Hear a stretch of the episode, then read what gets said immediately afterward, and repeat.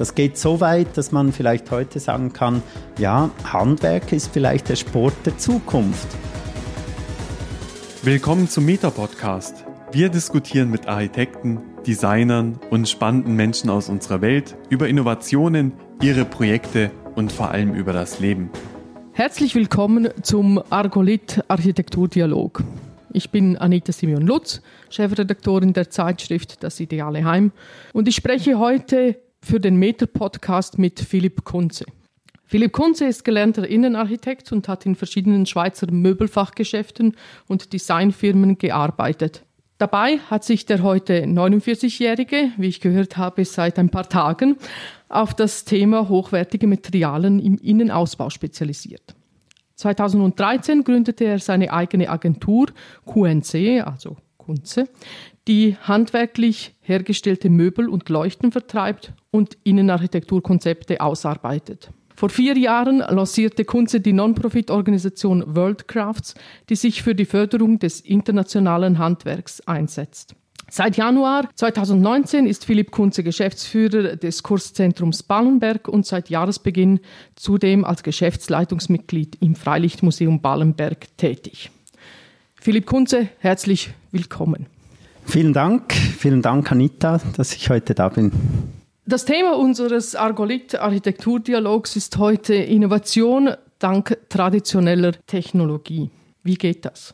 Meine Tradition ist doch eher nach hinten gewandt, bewahrend und bei der Innovation steht die Zukunft im Zentrum. Wie bekommt man das zusammen, Philipp? Ja, das Handwerk ist vielerorts wird es als traditionell betrachtet, das traditionell eben bewahren wie in der Architektur. Man bewahrt alte Gebäude. Das geht aber im Handwerk nicht, weil Handwerk ist ein immaterielles Kulturerbe. Ich müsste Handwerker und Handwerkerinnen einfangen, diese im Keller einsperren und ihnen das Handy wegnehmen und alle Kontakte zur Außenwelt abbrechen, dass wir das bewahren könnten. Also es ist gar nicht möglich, wie eine Sprache, wie Musik entwickelt sich Handwerk immer weiter. Was sehr spannend ist, ist die Technik. Das ist von früher und mit diesen Techniken kann man nachher Innovationen generieren, indem man neue Materialien oder neue Hilfsmittel dazu nimmt. Aber wichtig ist, dass diese Technik noch bewahrt wird oder noch ausgeübt werden kann. Und das bringt schlussendlich eine spannende Innovation dar. Du kämpfst mit deiner Organisation Worldcrafts auch für diese Handwerkstechniken, dass die nicht verloren gehen, das Wissen nicht verloren geht. Wie steht es denn deiner Meinung nach um das Handwerk in der Schweiz?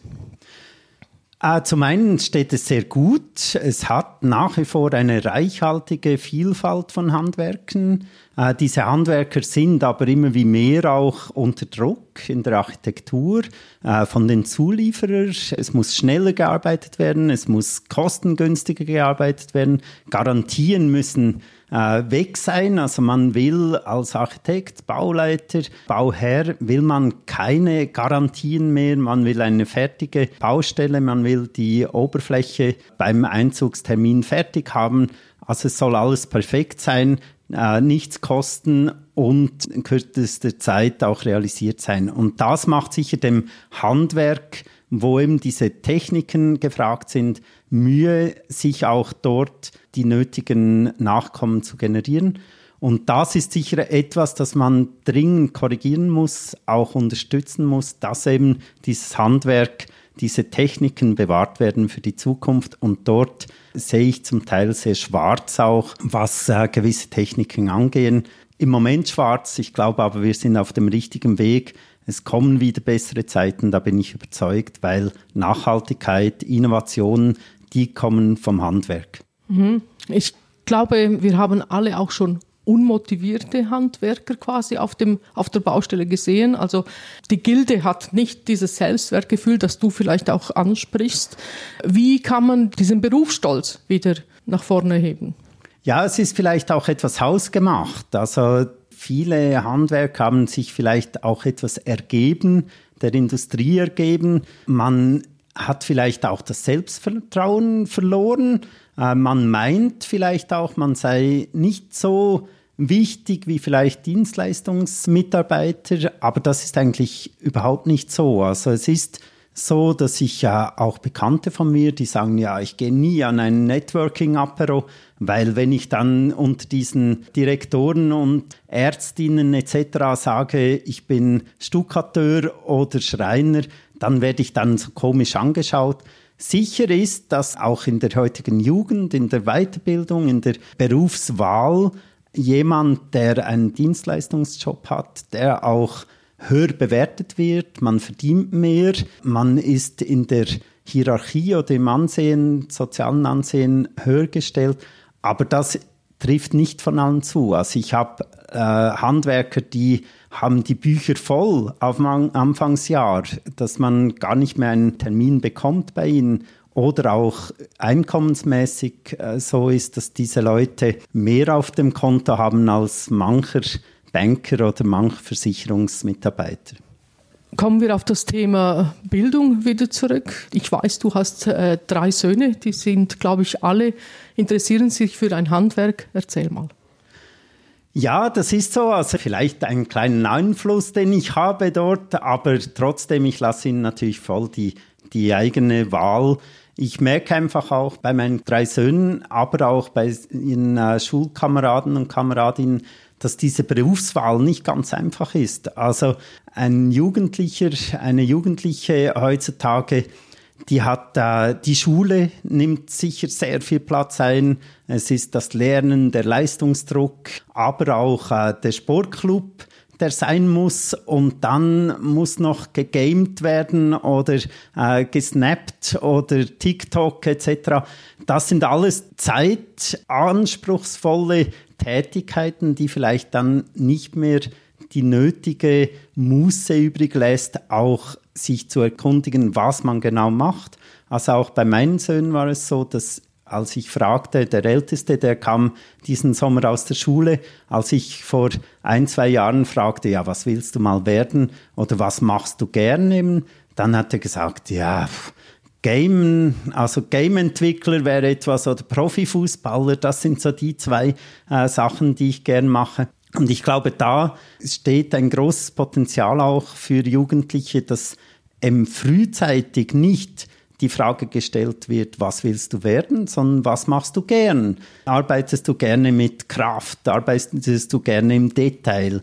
Große Sachen oder doch eher zusammenhangende, komplexere Sachen? Und dort ist das Handwerk, die Handwerkstechniken genau richtig, um dort weiter zu schulen und auch zu sehen, was machen sie gerne. Und wenn ich da auf deine Frage zurückkomme äh, von meinen Söhnen, als der Älteste, der schmiedet gerne, der arbeitet mit Kraft, der Mittlere, der drechselt gerne. Also drechseln, er nimmt Details raus, also nicht wie beim äh, Jüngsten, der gerne Keramiker ist, wo den Ton aufbaut, formt, sondern er nimmt vom Holz weg. Das sind alles so Indizien, was er genau macht äh, und wie er seine Zukunft nachher auch gestalten kann. Vielleicht noch, wie es jetzt weiterging. Äh, es ist so, ähm, der Älteste würde gerne schmieden. Es gibt aber leider nur noch eine Lehre als Metallbauschlosser mit äh, Fachrichtung Schmied. Also die reine Kunstschmiedelehre, die ist gestorben, die gibt es nicht mehr. Man kann nach Hufschmied oder Messerschmied werden. Messerschmied gibt es nicht mehr eine Handvoll äh, Lehrplätze. Äh, Hufschmied muss man auch Pferde gern haben und das war jetzt bei meinem Sohn das Problem, dass er da keine Lehrstelle fand, die ihm passte oder auch Möglichkeiten überhaupt da sind, etwas zu lernen und hat jetzt so wie ein Zwischenjahr in der Quarta, äh, wo er nochmals über die Bücher geht, was er überhaupt lernen will. Also die Berufswahl, glaube ich, ist auch beim Handwerk ein, ein Riesenpotenzial, zum herauszufinden, was mache ich wirklich gerne, wie will ich meine Zukunft auch gestalten, in welche Richtung sollen die Eltern auch unterstützen. Genau, wäre dann da, oder du sprichst es an, eine Sensibilisierung der Eltern, aber auch der Lehrer in dieser Zeit, wo die Berufswahl ansteht, wäre ja wahrscheinlich der, äh, des Pudels Kern.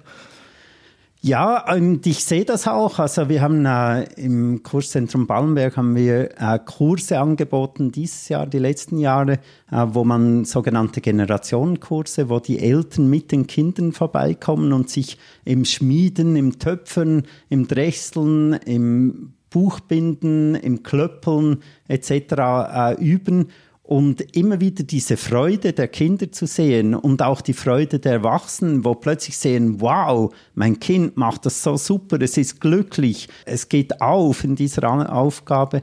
Das glaube ich auch, das ist etwas, was vielen Eltern fehlt, weil sie sehen die Kinder zu Hause an den Aufgaben sitzen. Man hat diesen Druck, ja, im Matt musst du noch ein wenig, im Deutsch fehlt noch etwas und im Französisch, Englisch äh, bist du noch mit Luft gegen oben das sind natürlich immer eher negative und plötzlich sehen die Eltern, wow, mein Kind geht sehr gut und vielleicht ist das dann ähm, auch ganz anders, dieser Weg, wie, was soll mein Kind werden, diese Offenheit auch vom Umfeld, wenn man vielleicht nicht Arzt wird, sondern Hufschmied. Also das sind absolute Möglichkeiten, die vielleicht weniger in der Ansehensstufe nachher zählen, aber trotzdem glückliche Nachkommen generieren.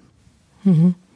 Welches Vorteil hat dann das duale Bildungssystem der Schweiz jetzt, wenn wir auf die Schweiz fokussieren? Also welche Vor- und welche Nachteile hat das System auch? Ja, also das Bildungssystem in der Schweiz zählt zu dem Besten, das ist unbestritten. Die Schweiz hat das erkannt, dieses duale Bildungssystem, dass eben äh, Leute, Jungen wie Eltern, die eine Erstausbildung oder Zweitausbildung machen in einem Beruf, nachher gleichzeitig auch in die Gewerbeschule gehen können etc und auch weitergehen mit der Berufsmatur und so über die Passerelle sogar in eine Hochschule auf dem zweiten Weg hin können, das ist perfekt. Das kann man wirklich so sagen. Das ist ein perfektes System. Was ich vermisse, ist äh, der umgekehrte Weg. Also geht man in die Quarta oder in, die, in das Gimmi Matur äh, ins Studium und plötzlich ist vielleicht dieses, dieser Weg entspricht nicht dem Kind oder dem Jugendlichen, dann muss er eigentlich wieder zu uns beginnen. Also er muss wieder ins erste Lehrjahr und hat eigentlich die ganze Zeit diese technische oder diese handwerkliche Weise hat er nie bekommen. Also ein System, wo dual auf beiden Seiten wären, das wäre meines Erachtens eine noch bessere Variante für die Schweiz, wenn man sagt, okay, du gehst ins Gimmi oder du gehst in die Matur und gehst da alle Wochen zweimal ins Handwerk, zum Beispiel zum Schmieden oder Drechseln oder Töpfen. Mhm. Also du sprichst quasi auch diese ich sag mal, diesen kreativen, diesen Prozess quasi des Schaffens in Zusammenhang mit dem eher intellektuellen Auseinandersetzung mit Themen, dass diese zwei Sachen quasi einfach viel mehr zusammenkommen, also sei es von der intellektuellen Seite her, wie von der kreativen, handwerklichen Seite her. Ich glaube zwar, dass es in der jetzigen Zeit, wo wir mit der Digitalisierung zu kämpfen haben auch oder auch sehen, was die negativen Seiten dieser Digitalisierung sind, dass das Pendel wieder umschlägt und handwerkliche äh, Qualität, auch äh, dieses Unperfekte des Handwerks eigentlich wieder gefragt wird. Das sieht man auch an der hohen Stellenwert des Kunsthandwerks, was wirklich in dem Bereich sehr weit fortgeschritten ist oder sehr wichtig wird wieder. Siehst du die Chance quasi, dass wir an einem Wendepunkt sind. Ja, und ich merke es auch. Also es gibt, ähm, es gibt vielleicht zwei Bereiche im Handwerk, die äh, angestrebt werden sollen. Das eine ist sicher eben viele in meinem Umfeld, wo vielleicht eine Kaderposition in einem reinen Dienstleistungsbetrieb haben, die sagen, nein, ich bin kurz vor dem Burnout, ich muss wieder mal etwas sehen, was ich herstelle. Also nicht nur einfach Taste und Mail beantworten oder Konzept schreiben oder äh, Budget erstellen, sondern ich will sehen, ich will etwas machen, ich will nicht nur den Kopf brauchen, sondern auch die Hände. Und dort sehe ich einen großen Wechsel, dass man plötzlich sagt, ja nein, ich gehe nicht in den Urlaub oder ich gehe in den Urlaub und gehe schmieden. Oder ich gehe und nähe meine Handschuhe selber oder ich mache meine Schuhe selber und nutze meine Zeit, etwas mein, mit meinen Händen herzustellen. Das geht so weit, dass man vielleicht heute sagen kann, ja, Handwerk ist vielleicht der Sport der Zukunft. Also man geht vielleicht nicht mehr auf die Rollerblades, aufs Velo oder Joggen oder ins Fitnesstraining, sondern man sagt, ja, ich schmiede eine Woche. Das ist gut für die Oberarme, das ist gut für mich, für den Geist und ich produziere etwas. Oder ich mache einen, einen Kurs und baue einen Holzbrunnen, wo ich sogar noch die Motorsäge brauchen kann. Ich brauche Kraft, ich muss hobeln und am Schluss steht ein fertiger Brunnen da. Also es ist etwas, das vielleicht den Sport ablöst und zusätzlich noch einen Mehrwert von einem Produkt, etwas zu schaffen, etwas sichtlich zu schaffen, nachher her herbringt.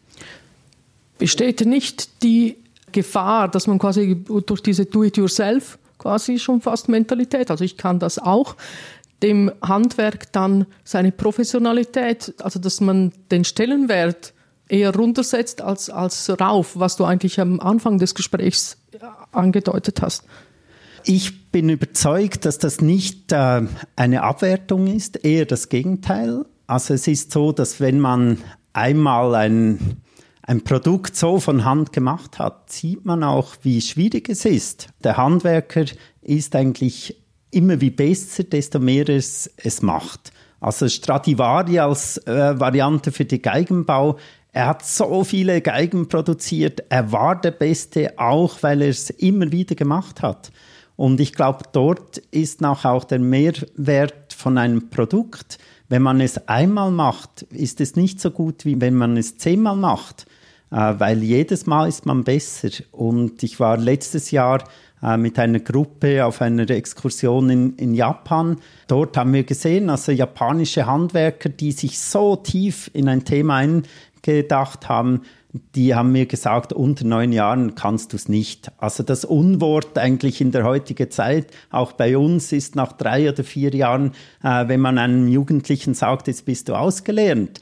Das ist absolut eigentlich äh, nicht wahr für das Handwerk. Und dort glaube ich, wenn man nachher diese Erfahrung gemacht hat, selber mal ein Produkt herzustellen, wie schwierig es ist, auch diese Details hinzubekommen, eine Schale zu drechseln, das wertet auf. Also man weiß, wie viel wert das es ist. Und so hat man nachher ganz andere Vorstellungen der Qualität und der Wertschätzung.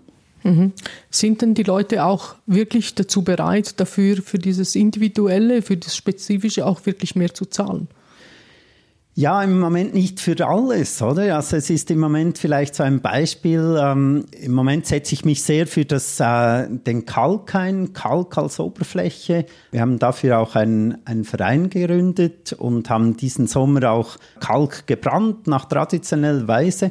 Kalkoberflächen an Wänden sind phänomenal nachhaltig. Es ist für das Raumklima sehr gut. Es kostet mehr als einen konventionellen Anstrich oder einen konventionellen Grundputz. Das ist teurer, aber es ist nach wie vor Quadratmeter technisch gegenüber einem Auto viel günstiger.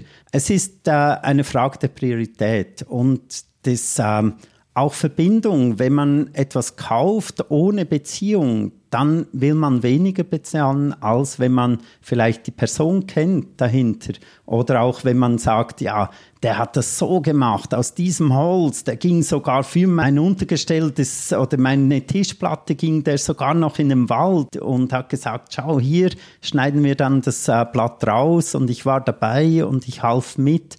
Das hat nachher etwas Wert für das ganze Leben, eine Geschichte, die den Wert steigt. Am Schluss ist er unverkäuflich. Und deshalb bin ich überzeugt, wenn man weiß, wie etwas entsteht und dabei war und diese Prozesse mitverfolgt hat, diese Person kennt, dass es auf jeden Fall der Wert ist und auch Leute gibt, die das sehr gerne bezahlen und etwas für das Leben haben. Mhm. Also die Geschichte hinter einem Produkt zu kennen, wertet es auf jeden Fall auf. Vielleicht noch eine Zwischenfrage. Du hast es vorher angesprochen, du besuchst Handwerker auf der ganzen Welt. Welche Rolle spielt denn die Globalisierung auch in Bezug auf den Wissenstransfer? Also wie kann man diesen Wissenstransfer unter den Handwerkern auch fördern? Ich bin überzeugt, oder meine Überzeugung ist, dass Handwerk global ist. Also es ist zwar regional weiterentwickelt, aber wir wären heute nicht in diesen Kleidern hier, wenn Europa nicht von China im 12. Jahrhundert das Spinnrad importiert hätte. Also es ist so, dass äh, die Seide, die Baumwolle, die Keramik, Lasuren, Glas, alles ist global. Das ging um die ganze Welt. Und das Spannende ist, dass nach Zentren das aufgenommen haben, äh, verschiedensten Orten und weiterentwickelt haben. Also wir haben heute auf der ganzen Welt wird gewoben, aber es gibt Regionen, wo nur dort werden gewisse Bindungen gemacht und sonst nirgends. Und das ist ein sehr spannend, auch diese Techniken wieder. Und dort möchte ich noch eine Klammer einfügen. Es ist die Technik, die gelehrt werden muss und nicht der Beruf. Der Beruf hat links und rechts Abgrenzungen zum nächsten Beruf. Also ähm, ein Tapezierer darf Vorhänge aufhängen, aber nicht nähen. Und wenn man diese überschreitet, diese Möglichkeiten mit der Technik eben, die Technik kann weitergehen. Ein Drechsler muss nicht nur Holz drechseln, der kann auch Horn oder Papier oder Karton drechseln. Das ist in der Technik egal. Und wenn wir dort eine Plattform haben, wo diese Handwerker sich austauschen können, zusammen mit Designern, Architekten, haben wir plötzlich auf der ganzen Welt Innovationen, nachhaltige Produkte, wo wir neue Gebrauchsgegenstände oder auch neue Produkte nachher herstellen können. Also diese, dieses Netzwerk schlief in den letzten Jahren etwas ein. Das muss dringend auch wieder gefördert werden. Also das quasi auch wieder zu unserem Ausgangsthema Innovation dank traditioneller Technologie. Also die Innovation kann auch entstehen, indem man eben verschiedene Techniken quasi miteinander verbindet. Aber dann muss man wissen, was der Nachbar eben macht. Oder? Genau, und das ist ja auch sehr spannend. Also gerade ein, ein Designprodukt ist heute so, eine Firma gibt dem Designer einen Auftrag, der Designer zeichnet etwas, macht einen Kostenvoranschlag und schaut, wer das nachher produzieren kann. Wenn man das Ganze jetzt umkehrt und sagt, ja, wir nehmen einen Schmied, einen Keramiker, einen, einen Sattler und eine Klöpplerin, stellen die zusammen, ergänzen diese mit ein oder zwei Designern und schauen, was bottom-up rauskommt. Die Vorgabe ist ein Produkt und schaut, was macht man. Plötzlich klöppelt der Schmied oder der Sattler äh, nimmt Papier und kombiniert das und so entstehen nachher wirkliche Innovationen, unterstützt vom Design und nicht der Weg, der im Moment läuft, ist eigentlich eher kontraproduktiv für Innovationen, Techniken, die weiter ausgebaut werden können. Mhm, weil das Produkt als Endprodukt quasi im Zentrum steht und nicht der Prozess. Genau. Kommen wir zum Prozess. Wir haben äh, mit Argolit eine Platte, die eigentlich perfekt ist. Es sind zwar viele Manufakturthematiken drin, also es wird auch von Hand die Schichten aufgelegt und zusammengezählt. Und doch am Schluss ist es eine perfekte Platte, antibakteriell, anti-Fingerprint. Ähm, ich komme nochmals auf die Einstiegsfrage zurück. Wie kann das Handwerk so eine Platte quasi innovieren? Also eben, macht äh, sehr großartige Arbeit, lokal innovativ. Sie sind innovativ, sie bieten auch. Also man muss vielleicht dort auch sehen, es ist ein, eine Technik, die Technik wiederum, diese Platte her herzustellen. Das ist eine alte Technik, die nach wie vor genutzt wird, verbessert wurde, ähm, auch nachher Innovationen einfließen ließ, etc. Und auch ein Zulieferer ist für andere Verarbeiter. Und dort glaube ich auch, also das Produkt steht, ähm, wie kann man es weiter einsetzen und wer kann es einsetzen? Nutzt es nur der Architekt, der sagt, ja, jetzt diese Fronten werden mit diesem Produkt gemacht oder kann es eben auch vom Handwerker aus für neue Sachen nachher genutzt werden, wo wiederum neue Techniken anschließen und so neue Innovationen bringen. Mhm. Also auch die Handhabung der Platte und die Verbauung quasi der Platte. Vielleicht kommen wir nochmals auf die, die Plattenzusammenstellung. Du hast auch mit Naturfasern zu tun, mit Hanf oder mit Flachs. Erzähl mal mehr darüber. Vielleicht gibt es ähm, noch Input für Argolit, was man dann noch in diese Platte verbauen könnte quasi. Sicher äh, diese Faserthematik, die beschäftigt mich. Das ist so. Also im Speziellen auch durch Spinnerinnen. Auch wiederum ein Handwerk, Handwerkstechnik. Wir haben zwar sehr viele Leute, die spinnen oder eben das Handwerk spinnen, wo ich natürlich meine. Es gibt aber nur noch wenige von diesen meistens Spinnerinnen, die Garn produzieren, Garn entwickeln, die das wirklich auch können. Also es heißt, nicht, wenn man äh, die Spinntechnik kann, dass man einfach für den Wollpullover etwas Garn vom Schaf verarbeitet, sondern Entwicklung eines Garns ist eine sehr komplexe Angelegenheit. Man muss verschiedene Techniken nutzen des Spinnens. Man muss auch Kombinationen prüfen, wie verhält sich nachher dieses Garn etc. Und dort sind wir, wenn wir auch wiederum unsere Kleider anschauen, wir haben über 90 Prozent ist Baumwolle und Synthetik und noch etwas Flachs, also Leine. Es ist etwas Wolle drin und noch etwas Seide, die wir nutzen aber wir hätten eigentlich 250 verschiedene Phasen auf der Welt, Minimum, wo wir wissen, äh, von der Banane bis zum äh, Ananasbusch. Äh, wir haben verschiedenste Tierarten, wo Phasen generiert werden können. Wir haben auch umgewandelte Phasen wie Milchproteine zum Beispiel, wo wir sehr nachhaltig nutzen könnten. Und Synthetik und Baumwolle sind eigentlich die schlimmsten, was die Umwelt angehen. Also wir haben dort Riesenchancen. Es ist aber zum einen schon, also es bremst schon bei der Entwicklung. Wer macht dann für die Industrie überhaupt einen Prototypen? Wer kann das noch? Also in der Schweiz sind es nicht fünf Personen, die Garn entwickeln können. Und das nachher der Anbauer zu finden, diese Wertschätzungskette nach zu generieren, das ist so komplex und wird von der ganzen Industrie so geschützt. Auch Pestiziden, Fungiziden, die gebraucht werden. 30 Prozent der Pestizide, Fungizide geht in die Baumwollproduktion. Also das sind Kosten oder Einnahmen, die nicht verloren werden gehen wollen. Und dort geht aber sehr viel auch Innovation weg, wo auch für andere Produkte wie zum Beispiel Argolit nachgebraucht werden können. Hat aber immer einen Nachteil, von wo kommen diese Materialien? Wie kommen in reichhaltiger Menge diese äh, Materialien zustande? Und wie verbaut man es mit der Garantie, dass man es wiederum nachträglich äh, auch bestellen kann und es nicht nur eine limitierte Edition ist? Genau, da wären vielleicht auch beim Thema Recycling, also du hast gesagt, wie verbaut man es, auch verbauen, dass man es eben vielleicht wieder rückbauen kann oder wiederverwenden kann. Welche Rolle ähm, spielt im Handwerk auch dieser Recycling-Gedanke?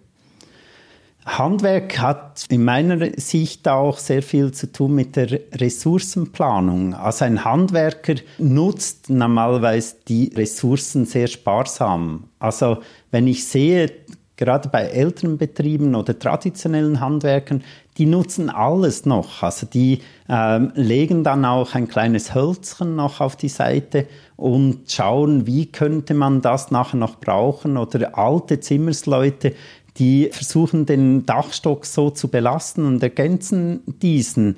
Also die Ressourcenfrage ist eigentlich in der traditionellen Handwerksbauweise sehr gut verankert. Und ich glaube, dort auch diese Recycling-Thematiken, ne? was kann man noch gebrauchen, wie kombiniert man es, dass man es wieder trennen kann, da ist der Handwerker stark. Also der weiß, wie sich was zusammensetzt, der weiß, wie man es zusammenklebt oder zusammenschraubt. Wie der Geigenbauer noch einmal, wo Leim nimmt, der wasserlöslich ist, um es wieder aufzulösen, um es restaurieren.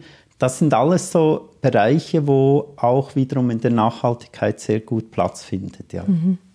Also wenn wir auf die Frage von vorhin zurückkommen, in dem Fall ist der Unterschied zwischen der Industrie und dem Handwerk ist ja vor allem auch die Stückzahl. Eben du sagst, die Liefersicherheit quasi von diesen alternativen Fasern oder etc., die ist einfach im Moment schwierig oder nicht gegeben. Wie bekommt man denn dieses, dieses handwerkliche Gedankengut eben von allem Einsetzen quasi äh, nose to tail? Wie bekommt man das hinüber in die Industrie, wo doch die Prozesse quasi, dieses Prozesshafte halt im Zentrum stehen? Wie kommt Handwerk und Industrie zusammen eigentlich? Also es ist nicht möglich, dass wir in Zukunft nur noch Handwerk und die Industrie weglassen. Das ist auch nicht der Gedanke. Ich glaube, das ist illusorisch, wenn man sie, oder romantisch vielleicht auch, wenn man sagt, ah, wie schön wäre es, wenn wieder alles nur Handwerk auf der Baustelle sind. Das ist nicht das Ziel. Also das Ziel äh, ist vielmehr, dass man eben Innovationen wieder einsetzt, nachhaltige mit eben Materialien, wo nachher auch vielleicht von der Industrie produziert wird. Also ich äh, sehe zum Beispiel die Rolle des Handwerkers als Zulieferer der Industrie. Also gerade diese Prototypenbau, wie kann ich ein Produkt verbessern, äh, als Beispiel zum Beispiel in der ganzen Lackbranche, Oberflächenbearbeitung. Wir haben spannende äh, Lacke oder Oberflächen, wie zum Beispiel japanisches Urushi, ein Saft eines Baumes, oder wir haben Pech, wo es gibt noch zwei, drei Pecher in, in der deutschsprachigen Welt, ähm, wenige in Europa, in skandinavischen Ländern mehr, wo aus meistens Fichten, Tannen nachher, äh, oder Arfen nachher Pech sammeln und so eigentlich Materialien da wären, die natürliche Oberflächen generieren können. Wenn das nahe die Industrie übernehmen könnte, dann wäre das ein Mehrwert auch für die ganze Bevölkerung. Also zum einen glaube ich, sicher ist das Handwerk hat Potenzial als Zulieferer zu werden. Und zum zweiten ist es so, vielleicht ist auch nicht alles immer nötig. Oder vielleicht sagt man, weniger ist mehr. Ich lasse mir gewisse Produkte vom Handwerken für mich machen und nicht in größerer Stückzahl und dort wiederum als Alternative zur Industrie, äh, wo man sagt, ja, ich will ein individuelles äh, Produkt für mich, für meine Umgebung. Kommen wir noch zu deinen Projekten, zu deinen zukünftigen Projekten. Du hast es ein bisschen angesprochen, dieses Kalkbrennen, das war im Sommer sehr angesagt, jetzt im 2020. Was sind die Erkenntnisse aus diesen Workshops oder wie schaffst du diese Erkenntnisse aus diesen Workshops auch weiter zu verfolgen und weiterzuentwickeln? Ja, diese Brennzeit jetzt, also seit äh, letzten Montag haben wir diese Steine rausgenommen, gebrannt. Es war noch lustig, es hat jemand gesagt, ja, ihr zündet Steine an. Was soll das? Also wir haben dort wirklich äh, Kalk gebrannt. Wir haben sehr viele Leute auch dort gehabt, die mithalfen. Es war noch spannend. Bei den früheren Bränden waren so ein, zwei Leute, die halfen Tag und Nacht mit und plötzlich waren die dann äh, verknurrt ins Bett zu gehen, weil diese Steine werden fünf Tage lang bis zu 1000 oder über 1000 Grad gebrannt. Da muss man also es braucht ca. 70 Steher Holz. Und es war sehr spannend, auch diese Leute. Es war nicht Arbeiten, es war nicht einfach nur eine Schau, sondern es war ein Begegnungsort, wo sehr viele Leute miteinander eben diskutierten über das Material, über die Tradition.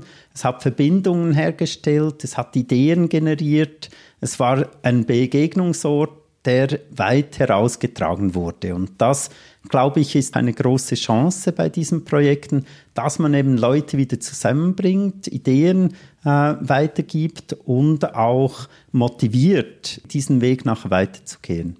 Und da kann ich sagen, bei diesen Projekten ist das sicher die Erkenntnis, die Haupterkenntnis, dass man Leuten auch zeigen muss, was es gibt. Wenn ich nicht weiß, dass im Wald Trüffel im Boden sind, dann finde ich nie einen. Oder? Da laufe ich zehnmal durch den Wald und finde nichts. Und glaubst du, dass die momentane Krise, oder ich sage jetzt eben mal Krise, oder dieses äh, Corona hat uns eigentlich auf uns selbst zurückgeworfen bis zu einem gewissen Grad. Glaubst du, dass diese neue Selbstreflexion, sage ich mal, oder die neue Normalität, die hier aufbeschworen wird, auch in dieser Hinsicht, in dieser Sensibilität für diesen kreativen Prozess, ja, dass die förderlich ist für das äh, Handwerk in dem Sinn? Ja, ich hoffe es natürlich. Äh, sicher wird es nicht spurlos äh, an uns vorbeigehen, auch in Bezug auf das Umfeld, wo wir hatten. Also es war plötzlich, hat man festgestellt, dass wir gar nicht mehr dieses nicht mehr produzieren in der Schweiz, dieses abhängig sind vom Ausland, dass man plötzlich Sachen nicht mehr bekommen hat. Das waren Erkenntnisse, aber auch der Wert. Was ist es wirklich wert? Und etwas, das ich speziell hervorheben will, ist so im Umfeld. Ähm, Handwerker, die haben zum Teil nicht mal Kurzarbeit angemeldet. Also die hatten äh, zum einen genug zu tun, zum anderen haben sie gesagt, okay, das ist jetzt eine Zeit, die Aufräumen in der Werkstatt bedeutet oder so. Natürlich leiden auch diese äh, Berufsgruppen sehr mit, aber es beweist, dass vielleicht auch diese Sicherheit da ist, ja, es geht dann schon wieder weiter, ich kann auch etwas vorproduzieren, ich kann meine Werkstatt verbessern und bin nachher wieder leistungsfähiger. Also die Relaxedheit habe ich bei den Handwerkern viel mehr gespürt als bei Dienstleistern, wo gerade im Tourismus etc., wo plötzlich zusammenbricht. Da macht vielleicht dann plötzlich wieder Sinn, dass man etwas hat, wo man glücklich ist, wo man etwas produziert, selber produziert und so eine Nötigkeit nachher abdeckt. Also ich hoffe sehr, dass es Folgen hat, positive Folgen, dass man sagt, ja, vielleicht ist es doch wichtiger, dass ich etwas habe oder etwas mache, wo mir Freude bereitet, wo ich etwas entstehen lasse und so eigentlich die Schnelligkeit, die zum Teil sind, etwas bremse. Philipp, ich danke für das Gespräch. Ich glaube, wir haben dieses Thema Innovation dank traditioneller Technologie ein bisschen näher gekommen und ich hoffe für uns, dass diese Sensibilität fürs Handwerk uns nicht abgeht, sondern noch steigt. Danke vielmals. Merci vielmals. Das war der Meta-Podcast. Weitere Informationen zu neuen Folgen findest du auf www.metamagazin.com/podcast. Bis zum nächsten Mal.